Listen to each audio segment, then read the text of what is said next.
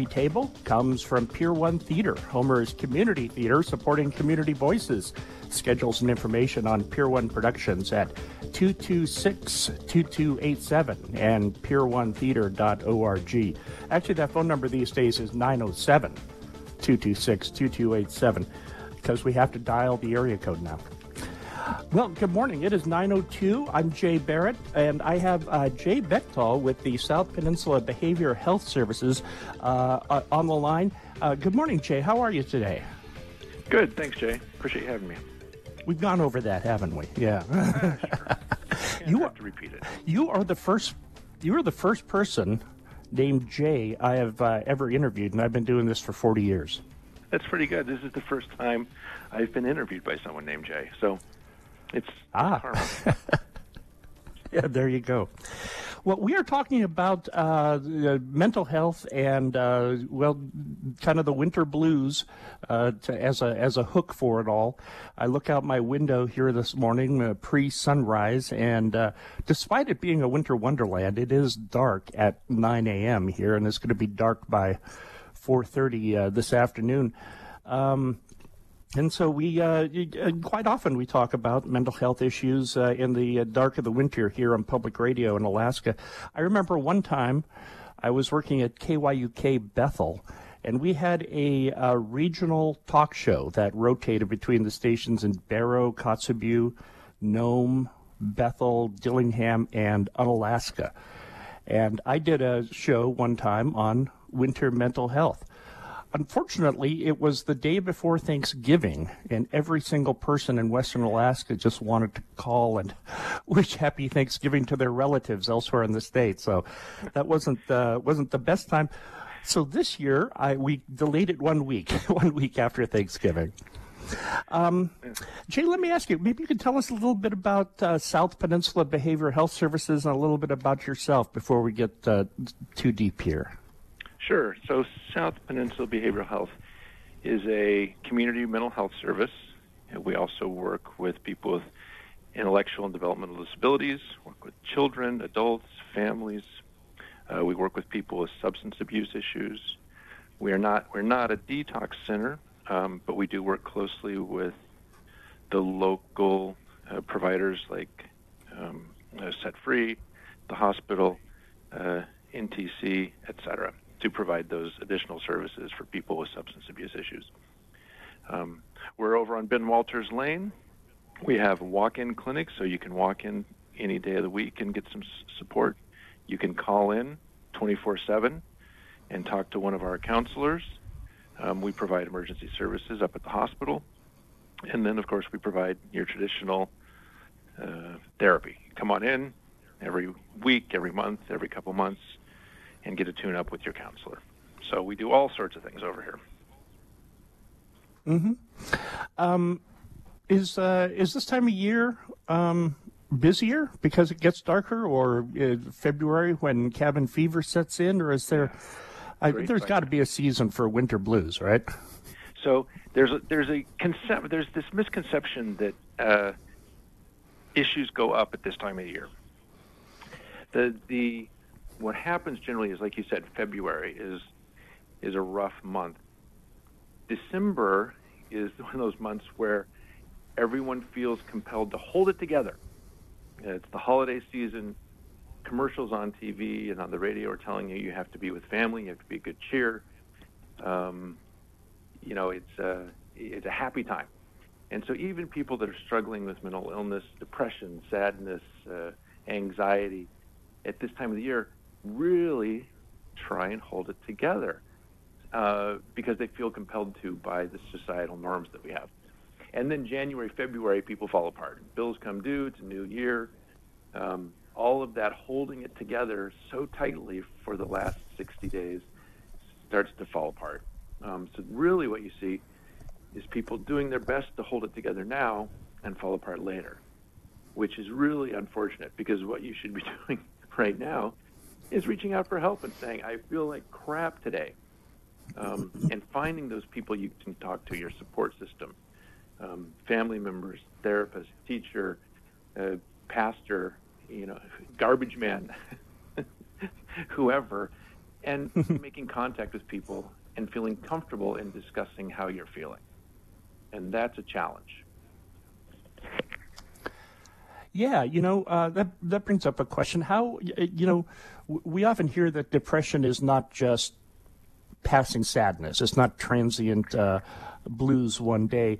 Uh, at what point does does somebody uh, need to decide they should seek help? That's a good question.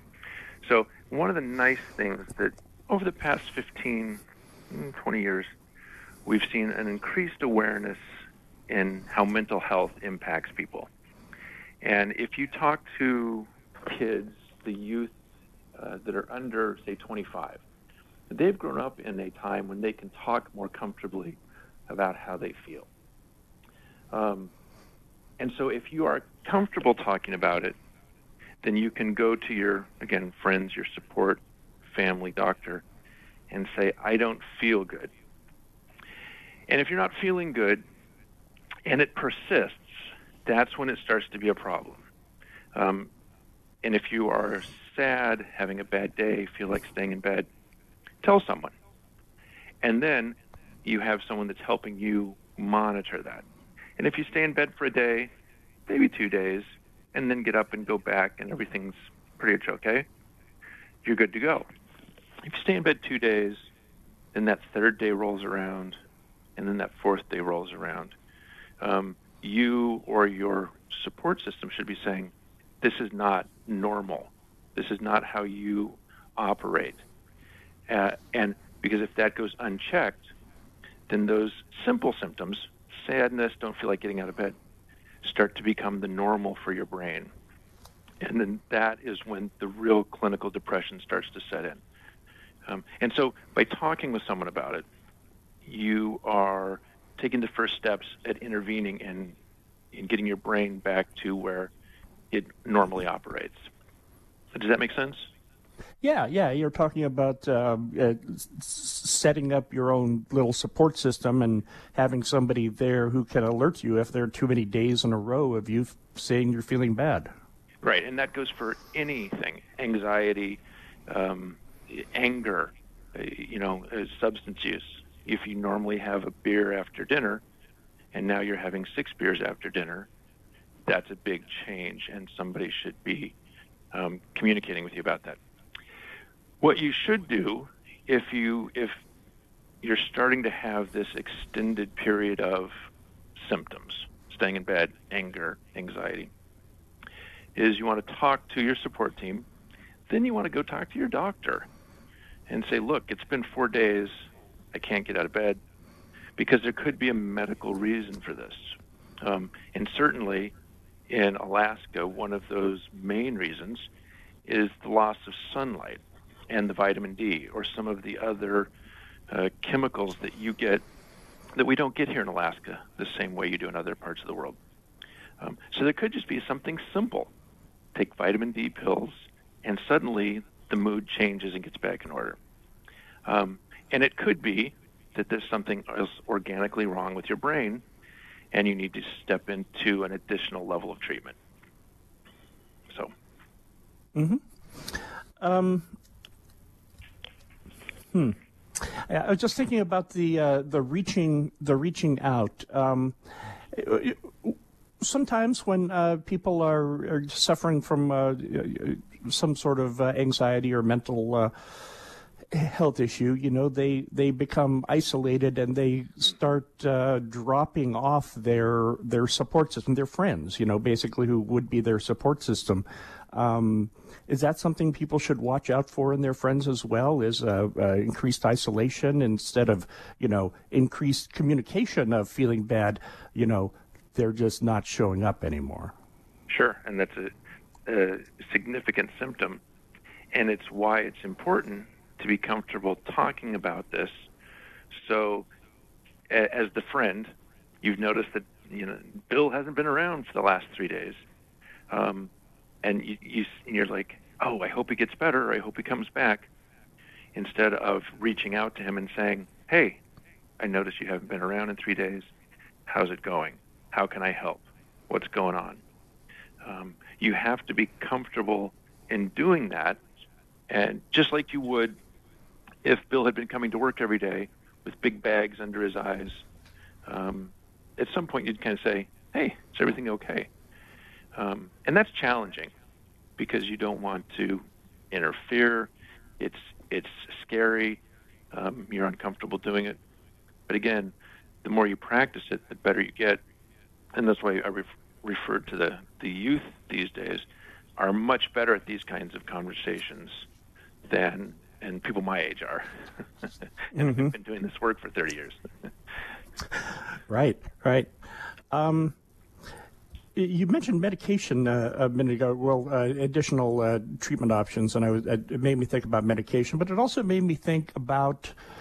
Uh, well, first, giving out the phone number, two three five seven seven two one. We should uh, uh, remind folks that you can call in uh, if you have any uh, uh, questions, we're not giving medical advice here today, uh, other than maybe uh, seek help from your provider.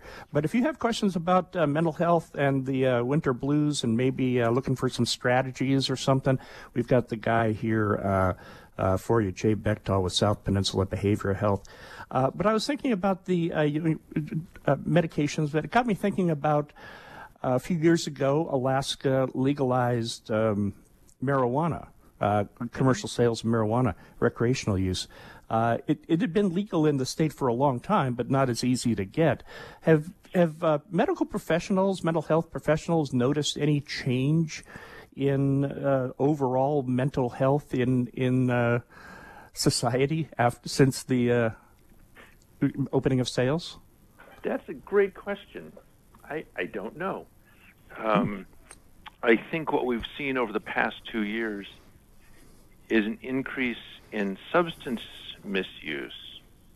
Um, how much of that is specifically tied to marijuana, I don't know. Um, that's a good question. Uh, mm-hmm. I would tell you that if you looked back over 10 years of, of our census, the number of people coming in with the number of complaints or different issues, it, it's pretty steady. Um, there's little fluctuations here and there, but nothing that would pop out to me and say, "Huh, what happened in 2017 that was so different?" Um, so I, I, haven't noticed that. Oh, okay, yeah. Um, you talk about substance abuse. I I read something uh, disturbing last week. I think it might have been the week before. Uh, overdose deaths in America this year uh, hit a record high. Yep. And uh, you just got to believe that's, uh, you know, uh, part of the symptom of that, uh, behind that is just everything we've been going through in this uh, society for the last two years now. Um, uh, what have you. Huh, I'm not sure how to ask this question. What, what do you think about that increase in in the overdose? I understand there's also increases in suicide and spousal abuse. Uh, uh, it might be a good time to bring up the COVID, uh, how much has our mental health uh, been eroded by by this? So the uh, the statistics are at least the end of year 2020.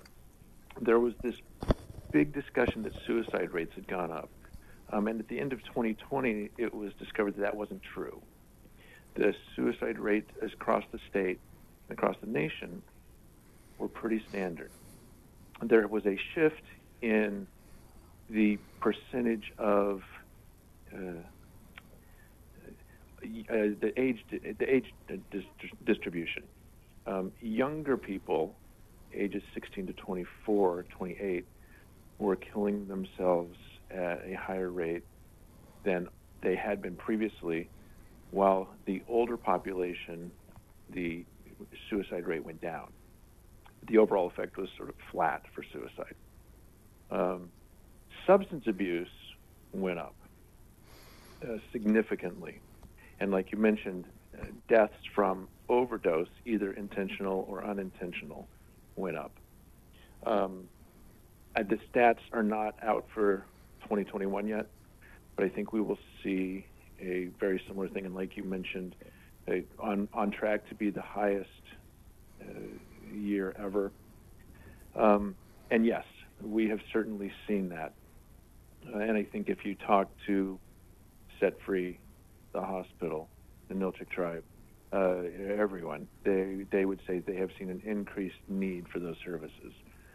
Um, spousal abuse, uh, I, to, for from us, for our from our perspective, we have not seen a significant increase in that. Part of that is we're not seeing people the same way we were. So, before the COVID, uh, people would come into the office and we would see them in person. As we've gone through this pandemic, many of our services have switched to online where you're seeing someone's face on a screen. And so you don't always get the full picture of some of those things. And where you might have, uh, sitting in a room with someone, noticed a new bruise, um, you're not going to notice that on a video screen the same way. So it, it's not just that the that there's been an increase. It's been there's been a um, lack of awareness from the people that would notice those things. People aren't going to the doctors at the same rate. That's a that's a place where it's noticed. Uh, people aren't coming into therapy at the same rate in person. That's a place where it's noticed. And so, yes, what you've seen is an increase without it being noticed as much. Uh, and the same goes for child abuse. Now that schools are back in session, um, we we firmly believe we'll see an increase in the reporting of child abuse because that's where a majority of child abuse reports come from. Teachers and faculty notice these things. Um, but yes, when you're stuck at home because there's a lockdown, because you're working from home now, um, the chances of those instances go go way up because that's where you are. Mm-hmm. So yes, we're dealing with that, as yeah. I think most agencies, therapists across the community and across the state and across the country are. It, it must be challenging to um, provide quality care when you're not face to face with somebody. It, so it's it's a mixed bag. Um, what we find is people are much more available. So an individual that might only that might miss two or three appointments is now coming to those appointments. So it's, oh. you're getting them on the screen, um, but you may not be getting the full picture. So it is a bit of a mixed bag. Um, I know. I wish it was perfect, but right, right. Neither way is, is quite perfect yet. Uh, this is the coffee table. I'm Jay Barrett. My guest is Jay Bechtel with South Peninsula Behavior Health Services. We're talking about uh, winter blues and uh, mental health, and uh, we are taking your calls 235 7721 if you would like to ring us up. Uh, Jay, I'm reminded of uh, something that. Um, former Anchorage Daily News columnist and former State House Representative Mike Doogan once wrote. Uh, he said winters in Alaska are a lot like mercury poisoning. The effects are cumulative. do you do you find more uh, uh, graybeards like myself uh, coming in uh, after spending uh, 50 years in uh, of winters, or um, is it is it not as cu- accumulative as Mike Doogan would like to think? Well, here's what I'll tell you about all mental health. Um, it is so individualized, it's hard to make sweeping statements. Um, because what you may actually have is someone who has toughed it out uh, for a long period of time and has finally reached a breaking point. It, does it mean it's because of its accumulation of winter, or it's because they were raised that you don't talk about your mental health problems. Uh, you know, I, I appreciate what he's saying, but I will tell you, you have individuals that thrive in wintertime. Um, what's that about? What what does their brain allow them to do that someone that hibernates doesn't have in their brain? Um, so it, it's so individualized that it's hard to make sweeping statements like that. It is a uh, I think what it is, it's a good reminder that it's not just a one time take care of it, mental health is a lifelong process. For me, for you, for someone that's struggling with depression right now, for someone that uh, can't sleep in the summertime when it's sunny all the time and their anxiety ratchets up because they're not sleeping. So, you know, it's going to vary from individual from in, to individual. Uh, and, and but the more people talk about things like that and say it's like mercury poisoning, it's going to the more opportunity people have to come out and say, "Hey, that's me. I've been suffering for the past five winters, and I'm going to say something about it now," and that's mm. perfect. So the more you can talk about it and and be open with yourself and your supports about it, the better chance you have of getting through it. Mm-hmm. We had a uh, caller uh, with a with a question. We'd like to uh, uh hear more from you about um, statistics showing domestic violence uh, going up. Is this how is that? Um, how does your organization respond when you see, or if you see, an increase like that? So, a couple things. We are, of course, mandated reporters, both for child abuse and for adult adult protective services. Um, so we have policies and practices for notifying uh, OCS, notifying the police, notifying the state troopers, if we feel it is at that level. Um, for our staff, if we notice that there is an increased anything, uh, depression, anxiety, spousal abuse, um, we have multiple groups and therapists meet on a regular basis to talk about trends that they're seeing, and we try and nav- uh, not navigate, but um, create programming that meets the needs of the community at the time. Um, so we will have parenting groups. Uh, we will have uh, special groups that focus on anger and substance abuse. We will have special groups that focus on recovery um, based on the need of the population of clients that we're serving at the time. I don't know if that makes sense, but basically we take the pulse of the 350 people that are receiving services from us and identify themes and and and make groups around those. Oh, okay, okay, sure. Um, you mentioned uh, uh, uh, I don't know if it was treatment, but um, you know for um, spouse abusers, uh, domestic violence uh, treatment. You know, I've always wondered is uh, how effective is that? You know, I, I don't personally, thankfully, have any experience, and I haven't talked to any friends who may have. you know, is this? Um, I mean, obviously, it, it keeps going, so it must work to some level. Uh, maybe I'll just stop asking the question there and let you answer it. So uh, let me make sure I understand the question. Is it does does therapy help reduce domestic violence? Yeah, yeah, yeah, yeah. All right. Yeah. Um, like anything, if it is caught early, yes, it does. Um, if it's caught later, then you're really in a a different kind. It'd be like late stage cancer. You're going to try and do your best to make everything comfortable, but you're going to be hard pressed to cure it. And the best thing you can do is separate the individuals and help the one that's being abused escape that situation, reestablish uh, an identity, and move on, and help the individual that's the abuser get out of that relationship and start reestablishing their own identity that doesn't include abuse. Because at some point, the harm that's caused between the two individuals is going to be so much that uh, you're not going to be able to heal that um, for for the relationship.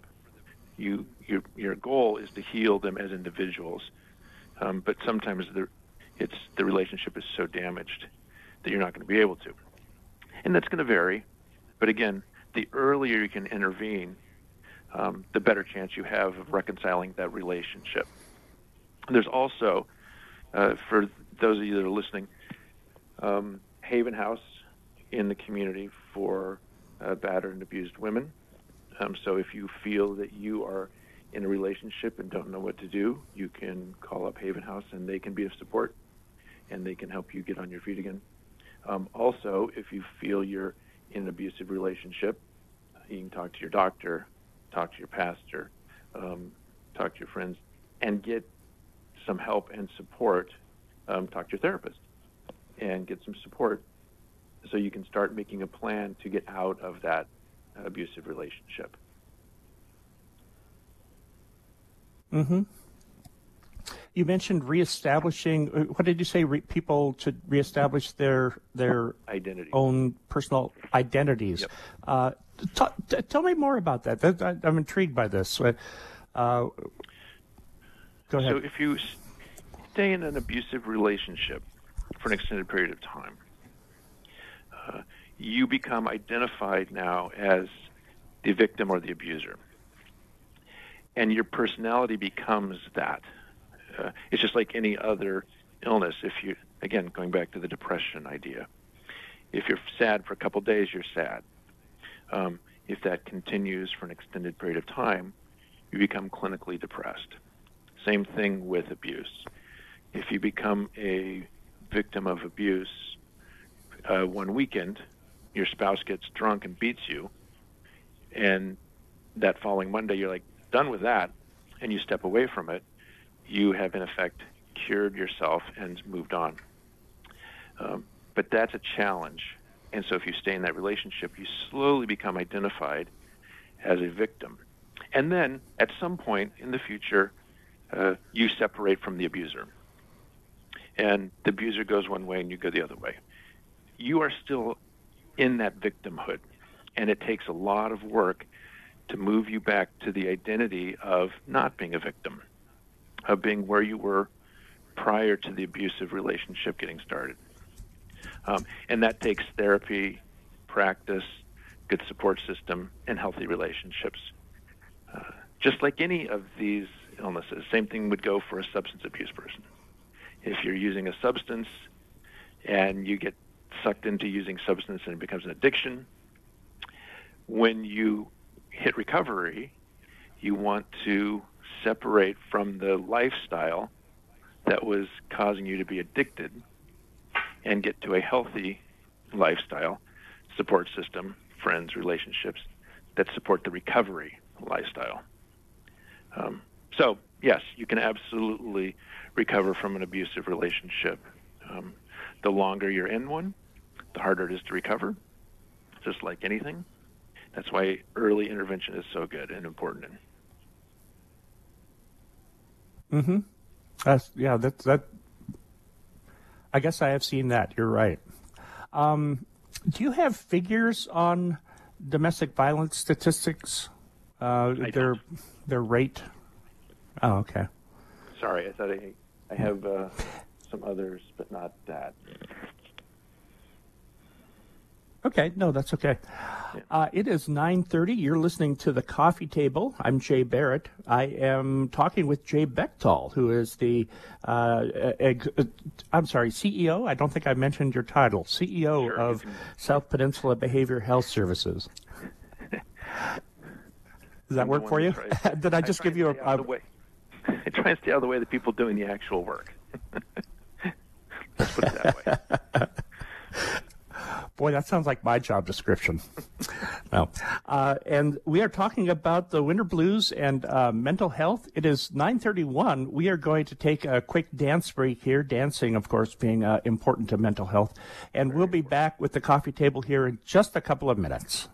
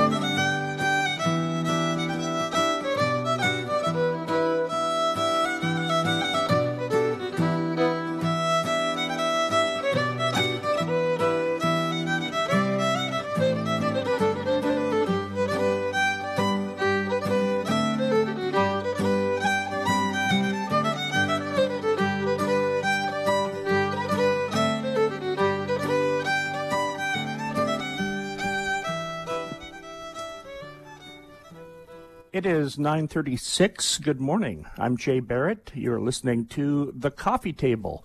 Uh, today we are talking about the winter blues and uh, mental health and uh, what to do about it. My guest is Jay Bechtel. He's in charge over at South Peninsula Behavioral Health Services here in Homer. And uh, we've been talking about all sorts of uh, aspects of uh, mental health, be it um, uh, you know, uh, seasonal affective disorder or uh, the COVID, all manner of things. Uh, if you have a question, you can give us a call at 235 7721 and uh, we'll get you on the air, or you can leave a question with uh, the fine folks who are answering the phones this morning. Jay, do I do I still have you there? I guess I should check. I'm still here. All right, excellent. The, you know, I should tell our listeners the way yeah, the way we do radio these days is uh, I am in my home and you are probably at your office, and uh, uh, there are two people at the radio station who are uh, doing the things that I'm trying to get out of the way of, as you put it before. So.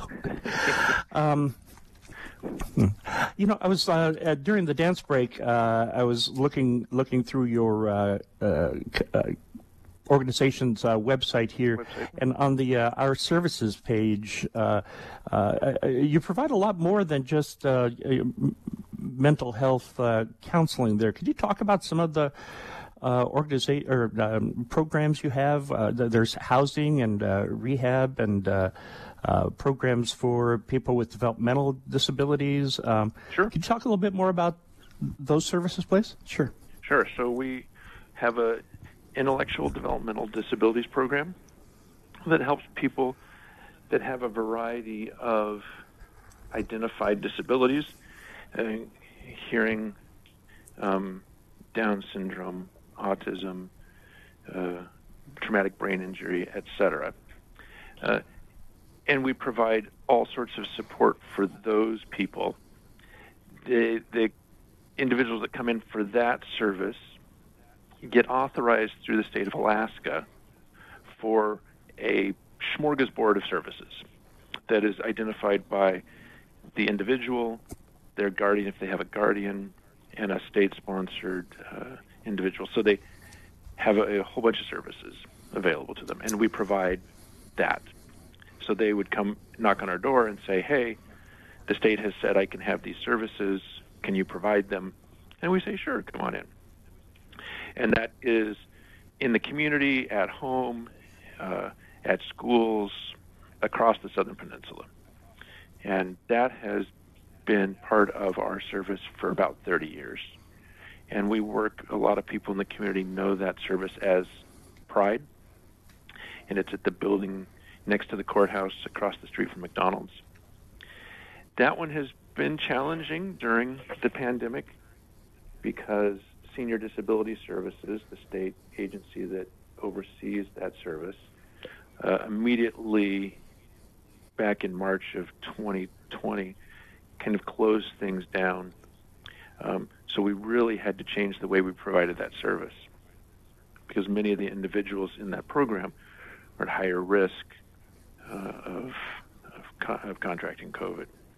So um, it has been a challenging couple of years for those staff, those families, and those clients that receive that support. We're slowly getting back into what looks what looked like service uh, prior to COVID. Um, we have a mental health facility here. A lot of people refer to it as the center, uh, which is a mental health clinic, psychiatrists, therapists, kids, families, couples, adults, uh, everything from depression schizophrenia, and we work with anybody that walks in the door. You come knock on the door, say, I'd like services. Uh, we had, I hate to say, gotten up to about four a five week waiting list. Uh, our clinical director has been working hard with her team, and just gotten that back down about three weeks. We do have an agreement with Homer Medical uh, and if you are receiving substance abuse support there and you need mental health, uh, they can call us and we'll get you right into the next meeting that week. Um, but outside of that, it's it's about a three week wait. I wish it was immediately, but we're we're we're working towards that. Uh, um, I see on your website. Services. Oh, go ahead. Oh, I see on your website uh, that you have um, quite a few positions available. Yes, if you're interested in working with people, we've got jobs. I'd love to say that we were the only ones in town hiring, but I think it's a, a statewide, nationwide issue right now. But if you are interested in working with people, we're the place to come and work with people. Absolutely. Awesome. Uh, I interrupted you. Go ahead with uh, your description of uh, the things you do there. And sure, for our adults and children, uh, we have what's called rehab services, which are additional mental health services that allow a staff member to work with the individual in a more community setting, be it a school, be it uh, at their work site, um, at home, providing intensive help towards a specific goal. So if you struggle with anxiety, we might work with you in the community on how to reduce that anxiety in community settings, develop social skills to manage those symptoms, etc. Uh, and then we have residential programs that we provide support in. So they're not our residential program. People live there, have a rent with their landlord, and we rent an office in those residences and provide support to the people that live there in a variety of ways. Um, and then we do the emergency services where we work with the hospital. Uh, anyone that might be having a psychiatric emergency, hospital calls up and we do the assessment and, and help out in that manner. And that, that covers the most of it. We do have a mm-hmm. really innovative program that is, comes through the state and the University of Dartmouth which is called IPS, which is individual placement and support. And what that is is uh, an individual with a mental illness says, you know what, I would like to work as part of my recovery. Uh, our IPS team is in contact with about 80 businesses across the Southern Peninsula and provide an opportunity for that individual to have competitive employment. So we're not they're not holding places. They are in fact having to interview and get the job competitively. But then the staff work with the business and the individual to manage issues that might come up during that employment. And what we find is that meaningful employment is a significant contribution, uh, contributor to recovery and wellness for people. Um, people that go through that program find competitive, meaningful employment. Their recovery rate is much higher than just someone in traditional therapy. So that's one of the new and fun things that we're doing. And so, any of you businesses out there that haven't already met Nate or John, um, keep your eyes open or give us a call, and we'd happy to come by and chat about that program. Oh, that sounds terrific. Um, I also see here uh, you also provide uh, support for um, the LGBTQ plus community. Um, yes. You know, I, I, I, have a couple of friends who who uh, have transitioned, and uh, I, I, know for a fact that uh, boy, mental health services were very important to them. could you talk a little bit about um, that? Sure. So, anyone that is uh, trying to navigate the still muddy waters of having a sexual identity, uh, having a gender identity that does not fit in with what many people in the United States consider okay, it can be challenging um, because you're not just dealing with individual concerns or family concerns. You're dealing with a whole society that struggles with recognizing you as a person. How painful must that be uh, to know that there's people that don't want you to be you? Uh, I, I, anyway. Uh, so yes, we yeah. work with anyone that needs that support, and not just us.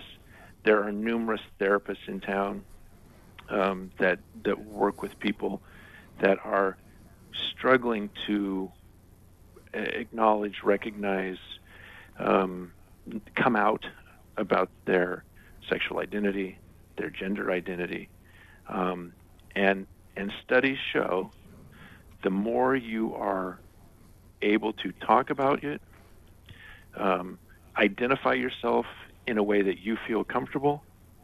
Uh, I have your support team support and identify you in the way that you feel comfortable, the better chance you have of leading a happy, wonderful life. Uh, hiding in the shadows, um, feeling guilty about who you are, is is rough, and it does not make for a good uh, lifestyle. Um, so, the opportunity to come out, share, is is huge in helping with your mental health, um, and we provide a space where you can practice that, learn how to talk about it, learn how to um, talk with your support team, family, friends, uh, coworkers about it in a manner that works for you. Um, it's it's a really good topic right now, Jay.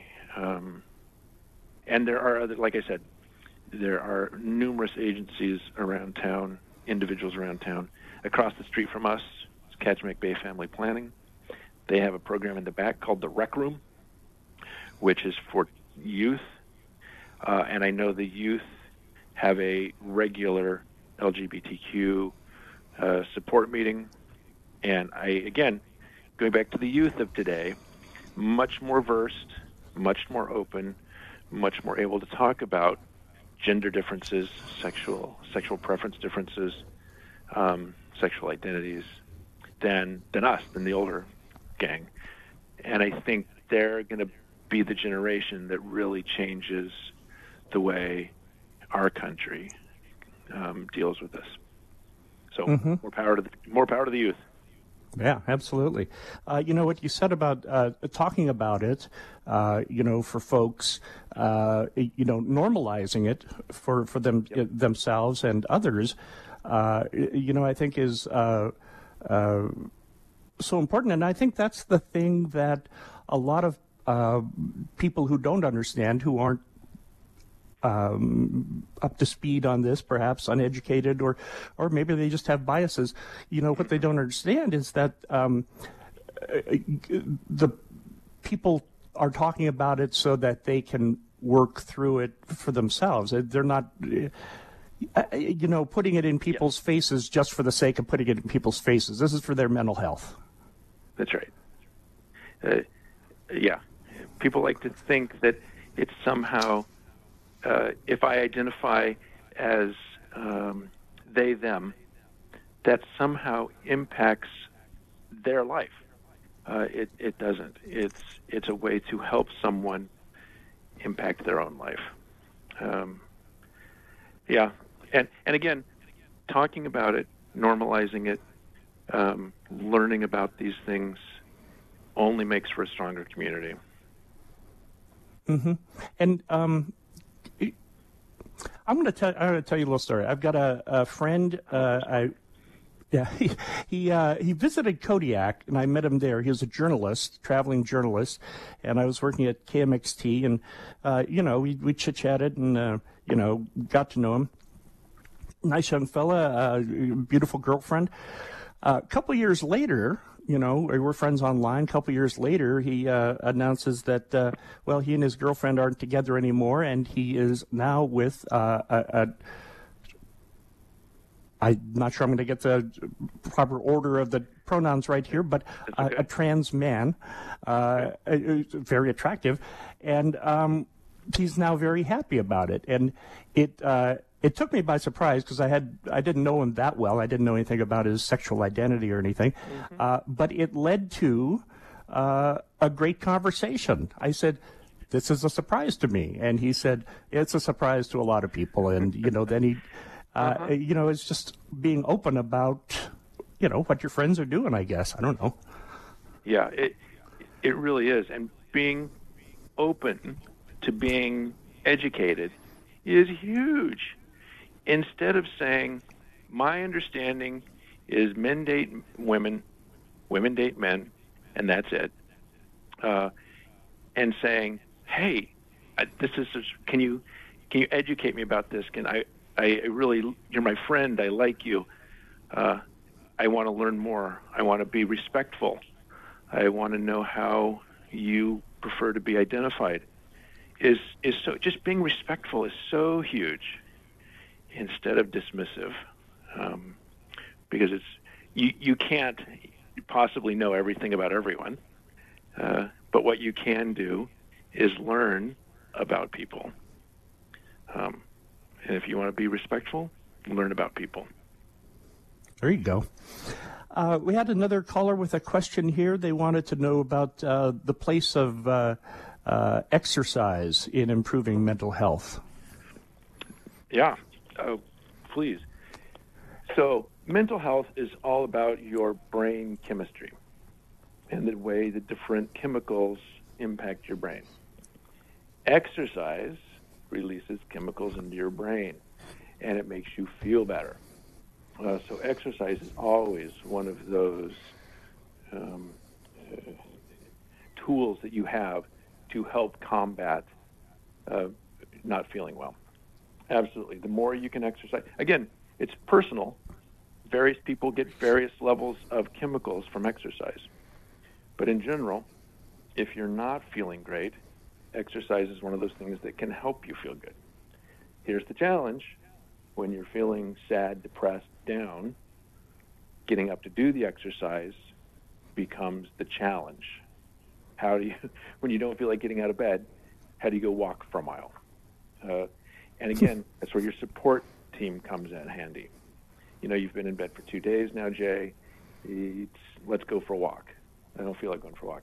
I understand. But remember, it's been three days you're in bed. We discussed that when you're in bed for three days, I'm supposed to come help you get out. I'm here to do that. Let's go for a walk. Um, but exercise is huge. Uh, and, and, and there's a routine component to exercise that helps many people as well.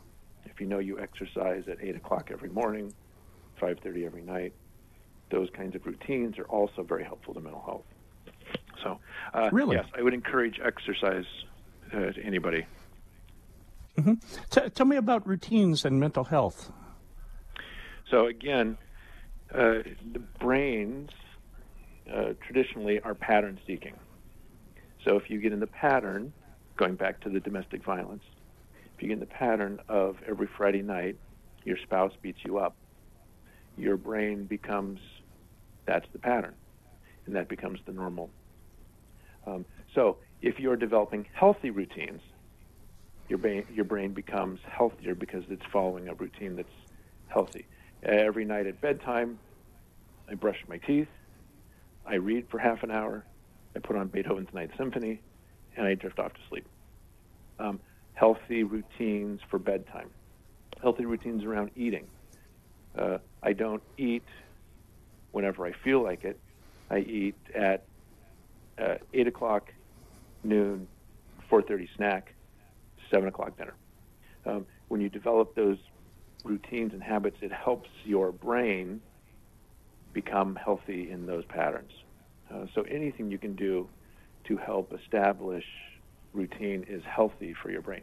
Or conversely, unhealthy if you're establishing bad routines and bad habits. Um, and I'm sorry, bad is judgmental, but the habits that are detrimental to your your brain health. Mm-hmm. Sure.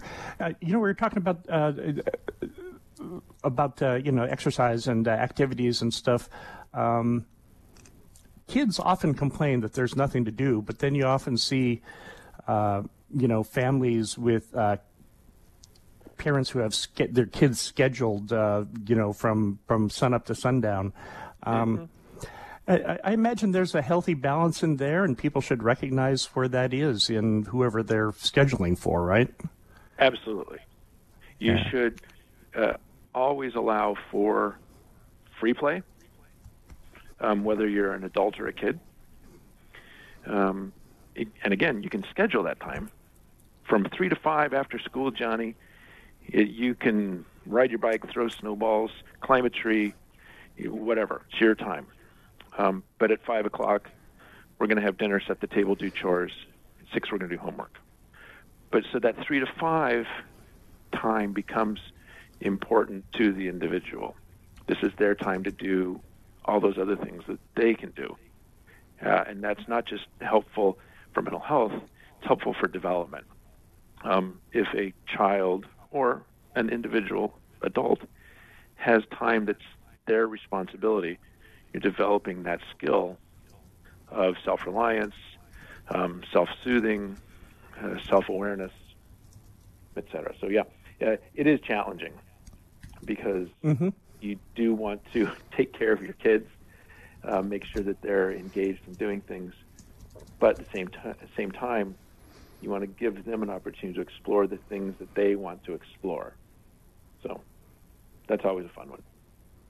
And it goes just as well for adults. You've got to have that time as an adult. You don't know how many adults I've told. "Would- Do you take a break at noon during lunch to, I don't know, check your email, play a video game, call your friend? Oh no, I work the whole time. Dude, you got a half an hour to take, do something. You don't have to. Yeah. Anyway. Adults always Yeah, you- by that. Yeah, yeah, yeah. I know what you mean. I uh, I worked at a newspaper once, and it, so many of us are still at our desks with our lunch. Um, Yeah. That uh, yeah, the, the editor said, no, no, you're taking a lunch away from your desk. So Yeah, yeah. that is healthy. Uh, we are just about out of time. Uh, Jay, I want to thank you so much for uh, talking with us today and uh, uh, all this great information. Uh, do you have any last words to send people out here on December 1st on this great day to uh, um, buoy them for the winter uh, or maybe just the next few hours? I'll do it as quickly as I can. Winter is a slow time of the year. It's okay for things to slow down. It's okay for things to feel different.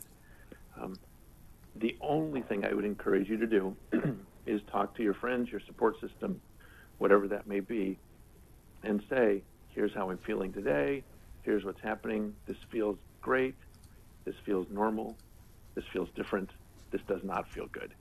So that you're constantly aware of your own feelings, emotions, responses to the snow, the weather, the darkness, no salmon, too much salmon, and that you're using other people and your supports to take care of yourself because you got to take care of yourself.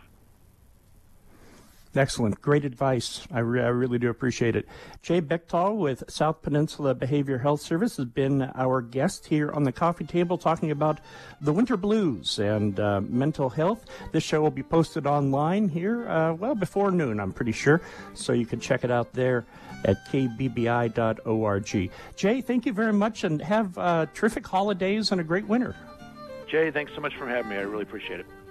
All right. Take care. Bye-bye. This is the Coffee Table, and support comes from Pier 1 Theater, Homer's Community Theater, supporting community voices. Schedules and information on Pier 1 Productions at 907 226 2287 and pier1theater.org. I'm Jay Barrett. Thanks for joining us.